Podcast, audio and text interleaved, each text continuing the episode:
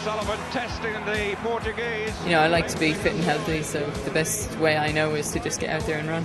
Running was an outlet for me to, I guess, feel good about myself and, and take out some of the angers that were going on in my life. Sonia O'Sullivan is going to take the world title back to Ireland. It is four short weeks until the Cobh 10 mile road race, formerly the Great Island Road Race. This thing is a fixture in the Irish running calendar, and I know a whole load of you are heading down to take part and just cheer on the runners.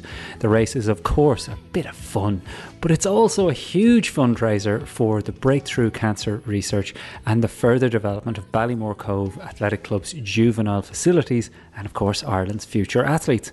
Well, this week we start our countdown to Cobh with this mini series of podcasts designed to help you get ready for the big day or whatever day you're preparing for, whatever your target might be.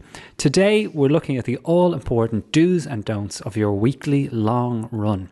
You're listening to the Irishman running abroad with me, Jarlath Regan, and for only the second time ever in person, it's Sonia O'Sullivan. Sonia, thank you so much for welcoming us into your beautiful home here in London. You're very welcome. It's uh, great to have you here and to show you all the you know the great running routes around here and why we are here. we're, we're just back. We're literally just in the door from our run around Bushy Park. To yeah, we've talked about it so many times on the show. It was so strange to be there and see it. It was a lovely, lo- lovely long run. But you did tell me going out, we go out for an easy, an easy one, and straight away you were like, "Why is your why is your watch talking to you?" and I always have my watch saying time five minutes and 18 seconds. And you were like, that would melt my brain. Turn that thing off. Well, you didn't tell me to turn it off. I volunteered. After I told you about three times, it was like, why, why you shouldn't have it on. and you're like, she's just going to complain about this watch the whole run here if I don't, yeah. if I don't turn it off. But it's a bit like, um, when you have the sat nav on in your car mm. and you know you want it for a bit of guidance yeah. but then eventually the woman she just melts your head and you think shut up no, I didn't I need to going. know to stop there yeah yeah but you made a really good point though that I was denying myself the feeling of just going on a long run and being in the run by always having the what do they call audio cues on I was missing out on that. And let's be honest, you had done that at one point in your career. You told me on the run that you'd had that experience of forgetting to just go out and enjoy your long run. Yeah, sometimes you have to remind yourself, you know, why do you go for a run? And it's not all about the time and the distance and just the kind of, I suppose, just the kind of the numbers, you know. Mm. Sometimes you have to forget the numbers and go with the feeling and how you feel and you know, just things like going for an easy run. Well, what's an easy run? Well, it's what feels easy and what's comfortable, and you kind of warm up into the run. And yeah. you eventually get going and you feel pretty good. Yeah, I'd like from episode one of our chats, you've talked to me about switching off, and actually that kind of being the goal was to, as much as you can, turn the conscious mind off and let yourself just float or flow along with where you're going to. And each time your man says, previous kilometre in, uh, I'm getting pulled out of that potentially lovely, blissful moment that we're all chasing at the end of the day. It just kind of like it interrupts your flow, and then all of a sudden you're thinking, "Oh, was that too fast or too slow?" Yeah, and you're adjusting because someone's telling you to do it. But yeah. you don't need to do that all the time. hundred percent. I mean, I think if you're doing a session and you're trying to go at a certain pace, yes, then, then it's, it's, useful. Good. Yeah, yeah, it's useful then.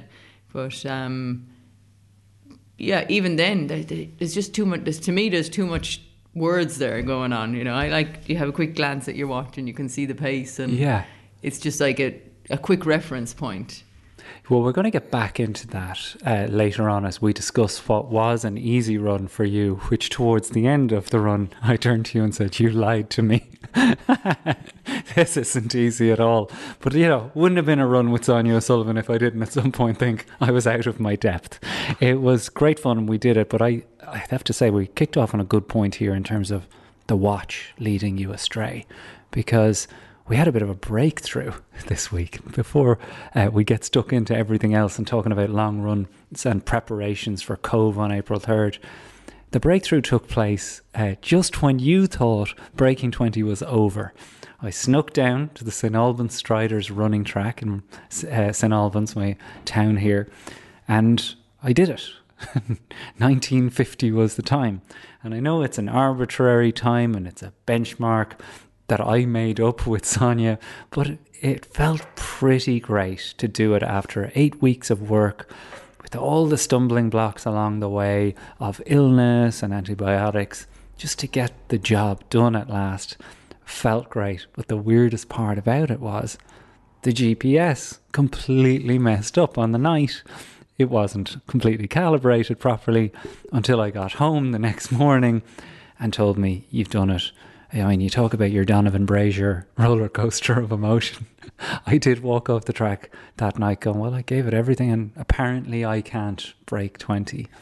But uh, you told me again out in this long run that, you know, that's a, another example of these watches getting in the way of you doing your best. Yeah, no, I mean, it's the funniest thing ever that you were running around the track with the watch telling you what you're.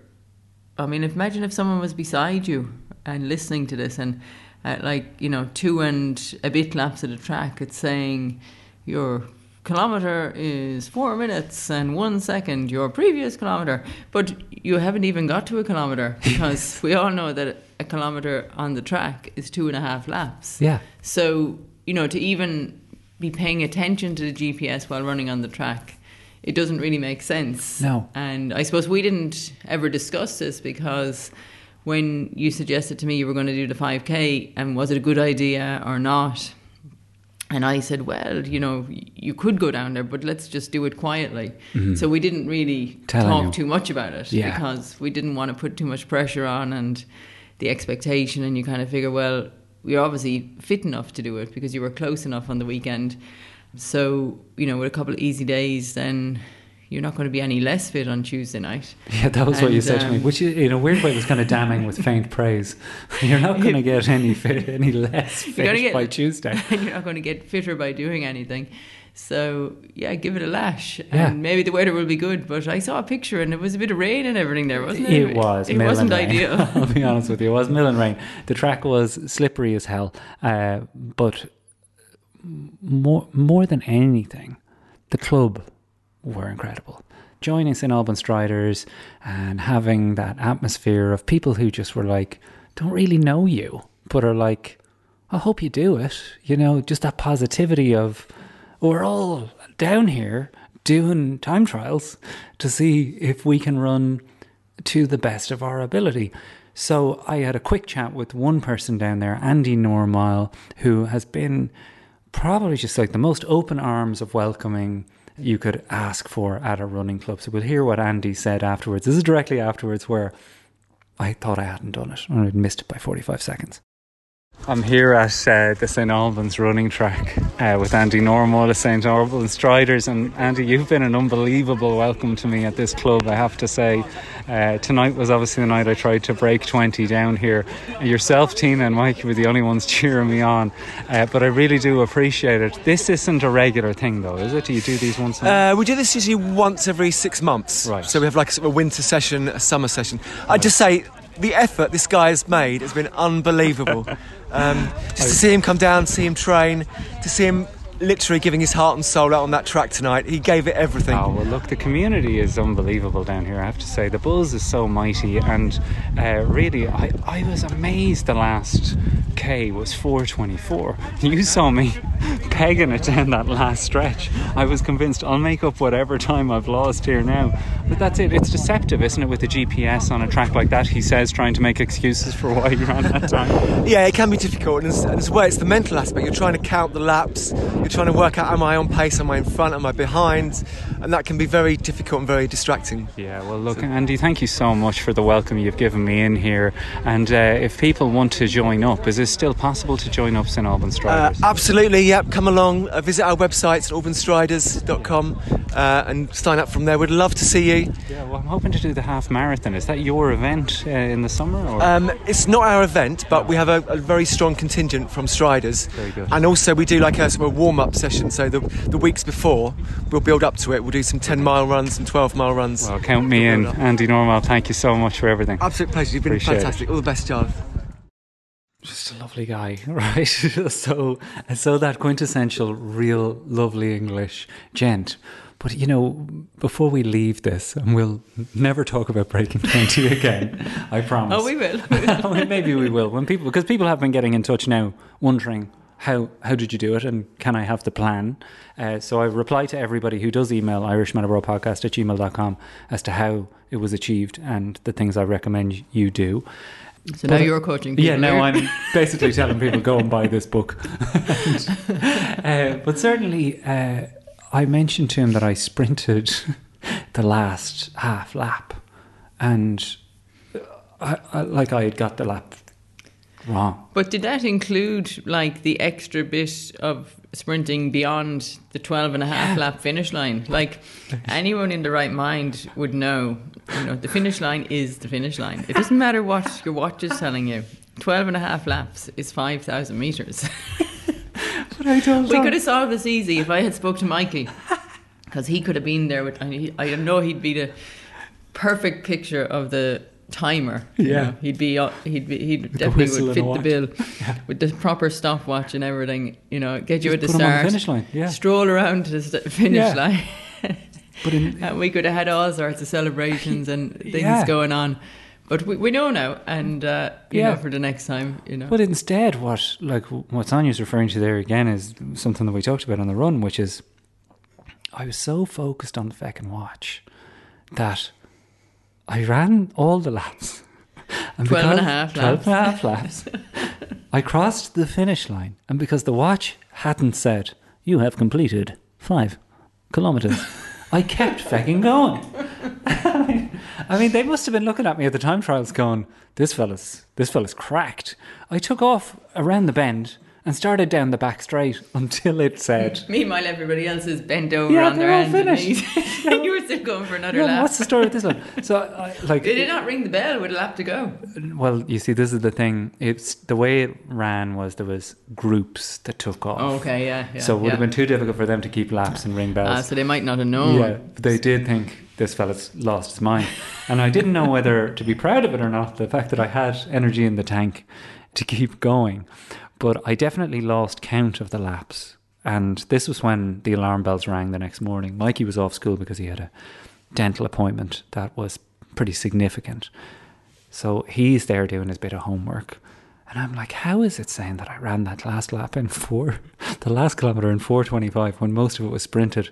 And of course, if people want to know, there is a setting on Strava where it can correct your distance when the GPS goes squirrely. And sure enough, there we were, me and Mikey jumping around the sitting room rather than the track. Uh, we had done it. Now the challenge, and people keep getting in touch going, what's the next challenge? Is it sub 40 for 10K?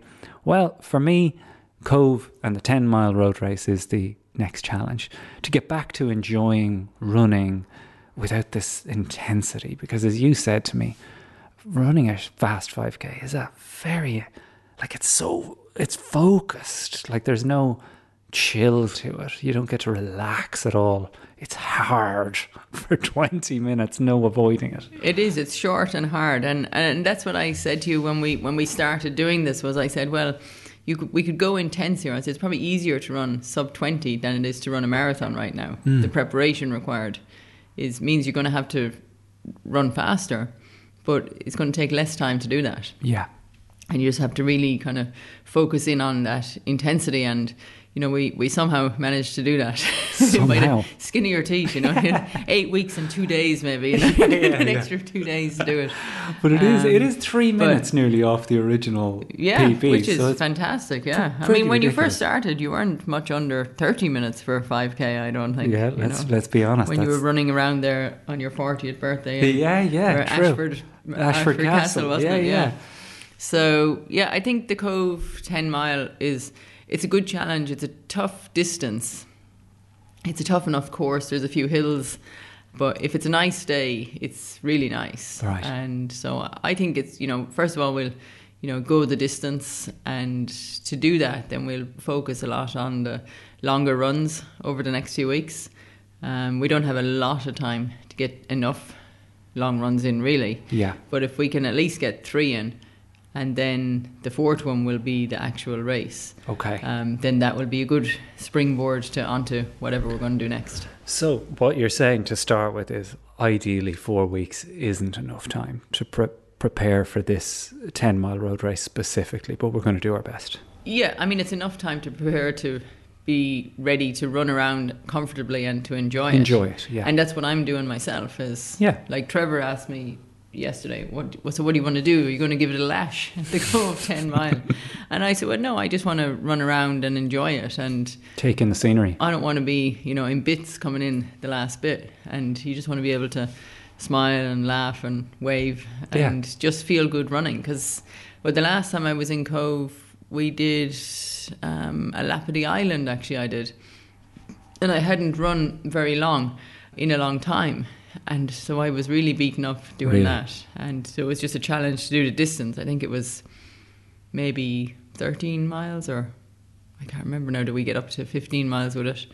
But it was somewhere between 13 and 15 miles to do Mm. the lap of the island.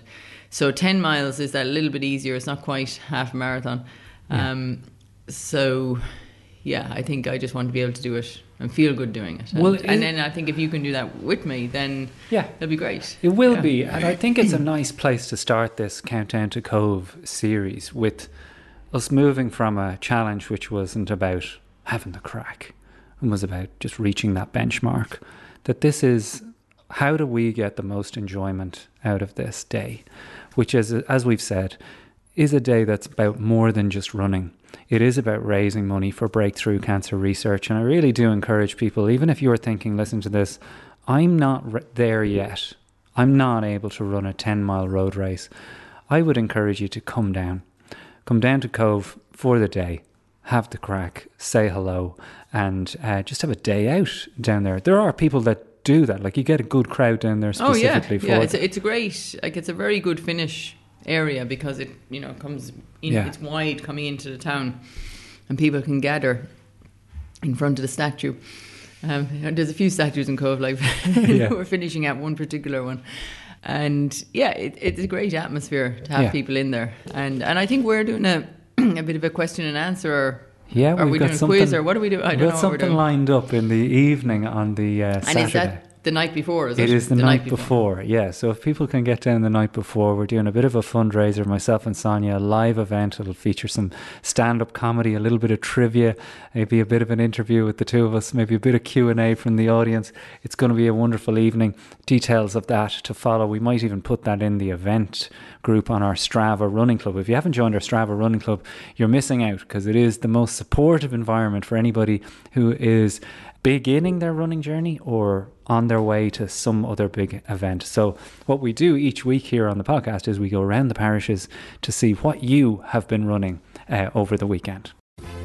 Okay, first shout out goes to Winona Grant. There's no doubt about it, this needed a shout out. Winona ran the Paris half marathon at a ridiculous pace 423 official time 132.49 massive shout out to winona. It's obviously an emotional experience for her especially considering the injuries that she's been struggling with. So big shout out to winona. Who is your first shout out going to sonia? Okay, I have one here for Neil Kennedy in South Africa, and he was um, running around a nature reserve in South Africa, which we were wondering was there any wildlife in there, maybe?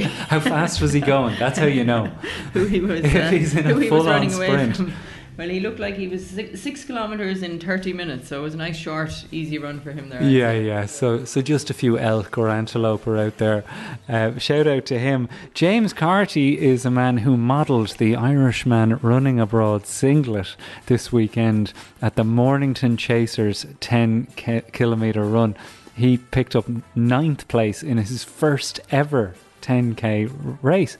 Fair play to him. He said he was delighted with the PDB, but he faded badly in the last kilometre, which is totally understandable considering he was running at a pace of 3:47. James was my one of my pacers there at the Lee Valley Run. Uh, what what a talent this man is! Barely running a year, and this is what he's up to. The uh, I stick the photo up in the group. He looked fierce well in the singlet, Sonia. This is your first time seeing the singlet in person. I It presented is. Sonia with a 3XL version. she can wear it as a dress. He thought, he must have been thinking when I come back from America, you know, that I was the good food out there, you know. Yeah, I was getting yeah. me a bit worried. But the uh, the buff, the buff was very nice, even though we were running in the sunshine out there today. Yeah, they are. I put it lovely. on, and uh, yeah, I can see that getting a lot of runs. Hundred the percent. park. One of my favorite one of my favorite accessories is the the buff. Um, I have Neil McLaughlin here. He did 12 kilometers, an east run, but I imagine that's an easy run, um, with renewed motivation. Um, so hopefully this shout out will give him a bit of a boost because he said he felt crap and his glutes need a bit of work. So as long as it's not any hip flexors, because there, there's no such thing, is there? According to Roy Keane. yeah, yeah. Oh Lord, Roy put on. Roy needs a shout out. What a performance the other night on the football! It has to be said. I Roy, mean, Roy is outrageous. We, we need to get him on the podcast here and he'll like set a few people straight. yeah. no excuses. I mean, no excuses is right. Like we, um, we're in your house here, Sonia, in London, and I said when I came in the door, the last time I was here was obviously to interview Sinead Diver, and at the time there was athletes hanging from the rafters. There was people coming in and out the door. Uh, you said that there's been Kenyans in and out of here over the years. Uh, like, can you give us an idea of the athletes that have been in and out of here? Because I understand your biggest regret is not having a guest book. Well, a guest book or some kind of a marker. I know at one point there was a wall upstairs in the room, the small room we had, and um, Gerard Hartmann used to come and treat all the athletes here, and they referred to had a big a, a piece of cardboard on the door, and it said Daktari, which was doctor in Kenya, and um, and then he had a pen inside, and he used to get people to write their name on the wall. Right. And he used to do all kind of things in there, like he'd have people's heights on the wall, and then he'd like a line, and you know, like you do with kids as they're growing up. And then we had um, you'd write your name and the time that you took to run around Bushy Park. That was always a big thing. Who had the record run around Bushy Park? Do you remember who had it? I think Moses Kiptanui had it for a while. Yeah. Um, Moses is a great steeplechaser, and I think he was one of the first athletes to run under eight minutes for the steeplechase, under 13 minutes for the 5k at both at the same time. And like there was a whole slew of Kenyan runners back then who used to pass through the doors here. Uh, William Tanui, David Kibet, Daniel Komen, Yeah. like great names down through the years. Paul Bitok. I, I have like these little booklets that we used to produce, and I must get them because that will give me a bit of a reminder of everybody who used to stay in this house and Mad. And and that's and so this was kind of a meeting place for everybody, and you'd often be, you know, people would be driving past out there, and you could have any number of, you know, the world's best athletes sitting on the On the little wall. out the front having a cup of tea and a chat. In the summertime, like they would not at this time of the year. it's a bit chilly out pretty there chilly now. out there now. As nice as it looks outside. But the yeah, the record laps at the park. Moses used to go in there and when we would run in Zurich, they would they would give you an Omega watch, which you Very know is a regular. What do you call that? A is what do you call a watch? Is oh, it just a clockwork. like one like a clock? Is it chron- do you call it chronograph or I, and uh, not digital anyway? yeah, the opposite of yeah, digital. Yeah, whatever is the opposite of One with hands. And I remember he'd go in there and he'd come back and tell you what time. He'd have one of these watches on, and Frank O'Mara. How do you mean? He goes, Oh well, I just looked at the where the hand was, and then I'd look at it and run around the. but there was times it was funny. Uh, there was stories they would come back and tell us that you know he would have had William Tanui or David Kibet go out there and pace him for half the lap. So they took this serious about Getting the running best time. Yeah. a fast lap of the park. And Jessica Hull is staying here at the moment, and I'm from Australia, and she's getting ready to run at the World Indoors next week. And so I was on the bike with her the other night, going around the park. And so when you ride the bike and you're with other athletes who've not been here before, you've always got great stories and different things to tell them about, you know, Mm. what happened down through the years. And so the park was typically it was marked because we didn't have GPS back then, so there was no you know fine detail to the Yeah. running. But we would go out on a bike with a little computer on there, you know, that somehow you could. The old-fashioned ones, Yeah, yeah. were based on the size of the wheel and one thing another, and our markers for the the park was typically known to be seven miles around. It was around. We used to make it seven miles, Roughly, yeah. and um, but you'd have the mile markers would be like the tree up there and the end of the fence, and there was all these kind of like things in the park that you just remembered as the spots, which were the different mile markers. So you'd get an idea when you were running around the park. And um, I remember one time, I think it was actually 1997, so it was 25 years ago, and I was running at the World Cross Country in um, Turin in Italy, and the Irish team finished third. We got a bronze medal, and I was, I think I was seventh or ninth. I can't remember which. I'll have to look it up. but Catherina, I think maybe I was ninth because maybe Catherina was seventh. And um, I wasn't very happy with my run. And then I came back to Teddington, and there was a fella here I used to run with called Wayne Oxborough. Okay. And he used to come up the track, and, you know, always be great pacemaker and stuff. And Liz McColgan had the record at the time, 36.30. It was written on the wall upstairs here. And I called Wayne up and I said, come on, let's go for the record. So I knew I was fit. Yeah. I just hadn't run as well as I wanted to in the World Cross Country. So we went and we legged it around the park in like 36.06 or something like that. Delighted with yourself. That was my, you know, world record for Lababushy Park. but I think I was telling Jess the other night, like those times are, you know, they're kind of, it's a bit like the shoes now. Um, Yeah.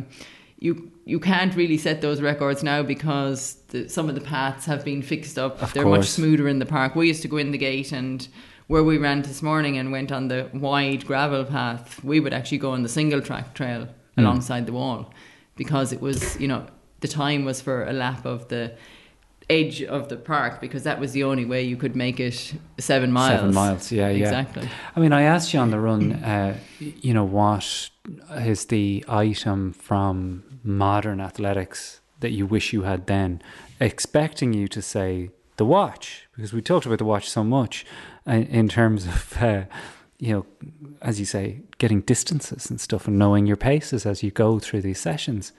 But then you gave the obvious answer, which was the shoes. I mean, do you think the shoes, first of all, would have affected the longevity of your career? Or would it more have affected just the heights that you rose to in terms of the times you ran? Yeah, I think a bit of everything. I think, you know, the shoes definitely are a positive effect on everybody's performance, everybody's like less injuries, um, and and the longevity of being able to keep running for more time. Mm. Train Um, harder. even now, I know if I put on the shoes, it gives you a, a bit of new lease of life. You know, you feel energized. You're bouncing around the place. Yeah. and you know, I'm going faster than my you know normal day to day running, and you feel good doing it. And I couldn't do that in regular shoes now. So you know, if I'm doing that now in just kind of fun running style, then I can imagine if you were out there running super fast times, it would be, be huge difference. Yeah. Well, it does lead us into the first do and don't of the long run, and that is what to wear, right? That people are, I've seen people out for their long Sunday run with their Vaporflies on. And even Tina has turned to me and gone, Did your man have the, the shoes that you wasted all that money on uh, for his long run? Like, he's not going any great speed. Like the dude that we saw the other day, we saw a few of them just clipping along clearly at a conversational pace, but in his super shoes. Would you regard that as a, a don't of your long run? Yeah, I mean, unless you're getting ready for a marathon and you're, you know, practicing going at a faster pace, it's probably not necessary. But you'd have to ask people why are they wearing them for the Hmm. long run. They obviously have some reason, and I think most people would probably say because they feel more comfortable Yeah. and they can probably feel like they're moving better. And the thing is, I think when you use these carbon fiber shoes, the way your running form is, it changes it. So hmm. the way you're moving your feet changes, and it's a smoother, faster rhythm, and something that you can't always do in regular shoes. They don't seem to Yeah. propel you along as fast. So maybe people are doing that because they make them feel better, but they're definitely wearing out the shoes a lot more. So it's technically not Um, even a do or a don't. It's Yeah, I think down it's to you. It's down to you, and I suppose if you don't mind wearing out the shoes and you've got plenty of money to go and buy some more. Because that is the thing. having had them now and having seen the benefit of them, I've even had listeners get in touch saying, I want to break 20, but I don't want to do it in super shoes because I think that that's an unfair advantage. And I get where that, that's coming from, but like, they do wear out. Like, I can see wear on them even in the short time that I've had them in the couple of 5Ks that I've done in them, that they're not designed for the long slog. Uh, the long run to you, before we go to our break, uh, in the second half of this show, we will obviously get right into the weeds here on how to fuel for your long run, how to you know recover from it, and how to get the most out of it. But before we get into that, just tell me what um, what first springs to your mind when I came to you with this as an idea for the episode, as the the most crucial run of the week, essentially. It is one of the most crucial runs of the week, and it's one of the runs that it can be. It can be the most enjoyable run of the week as well because you just feel like you get so much out of it. And I think when you realize how much you get out of the long run, then you understand how important it is, and then you won't miss it. And I think that's the key is that you don't miss your long run and you have them back to back over the weeks, and you, then you. It takes about four weeks to get a true benefit from you know week in week out long runs, and you're not going out there looking to run them faster, but you're going out to feel better doing it. So you're you you might be going faster, but you're not trying to go faster. You're just Okay. becoming that bit more efficient in your running. So, final question before we go to our break is when people say long run, that's a different thing to everybody, right? Is there a general rule of thumb? And we're talking to the beginners right up as to what constitutes a long run. How long should your long run be? And is there such a thing as too long of a long run? Well, a long run is, I suppose, it's all relative to what you're doing already. But I would think it would be at least an hour. Okay. And then once you're up to an hour, then you can gradually start to add on, you know, extra few minutes every week. I know when I used to run a lot in, in college in America, so when I was quite young and not really knowing a lot about doing long runs and things like that, there was always talk about, oh, once you run more than an hour, then your carbohydrate stores are gone, and that's when you start burning fat. That was that was the chat. I don't know, is that a, you know just an old wives' tale or what? But it was like you know you, your energy system totally changed once you were more than an hour. And Now, I'm sure that's- that nonsense. I'm sure that's not very scientific, and it's probably a, a general rule of thumb that you do burn the carbohydrates quicker. But I think by doing the long run, then your body becomes more efficient at burning fat. But in order for it to do that, then you have to be going at a relatively slow pace, so not too fast. Hmm. And you just get your body better at running and being out there for longer and burning the energy at the right rate that you don't run out of energy and also making your legs stronger your muscles and your tendons and everything else they just all by being out there for the longer time it just makes you stronger and more able to tolerate the kind of pounding that comes with being out there so when you run shorter faster then it feels a lot easier Hmm. Well, uh, I have so many questions on this, and we've also received a lot of questions from you guys. Like in terms of that pace that you mentioned there, that that's something that people worry about. people also asking questions about whether one long run a week is ideal or whether you can actually stick another one in there. Fuel is obviously a big question. We want to talk about whether it is acceptable to take a walk break, which is something that sometimes your body is just screaming for. I'm not going to say that happened today, but it may it may have happened.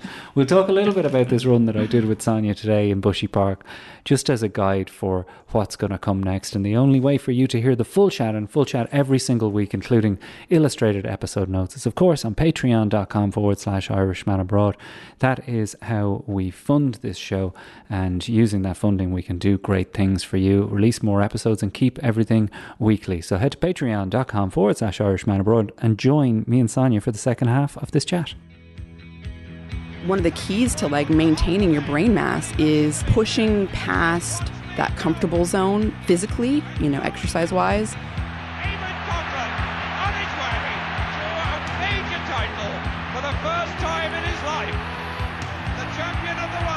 Imagine, you know, a world where everybody could go out the door and engage in the kind of exercise that's going to make them more relaxed, more healthy, burn off stress,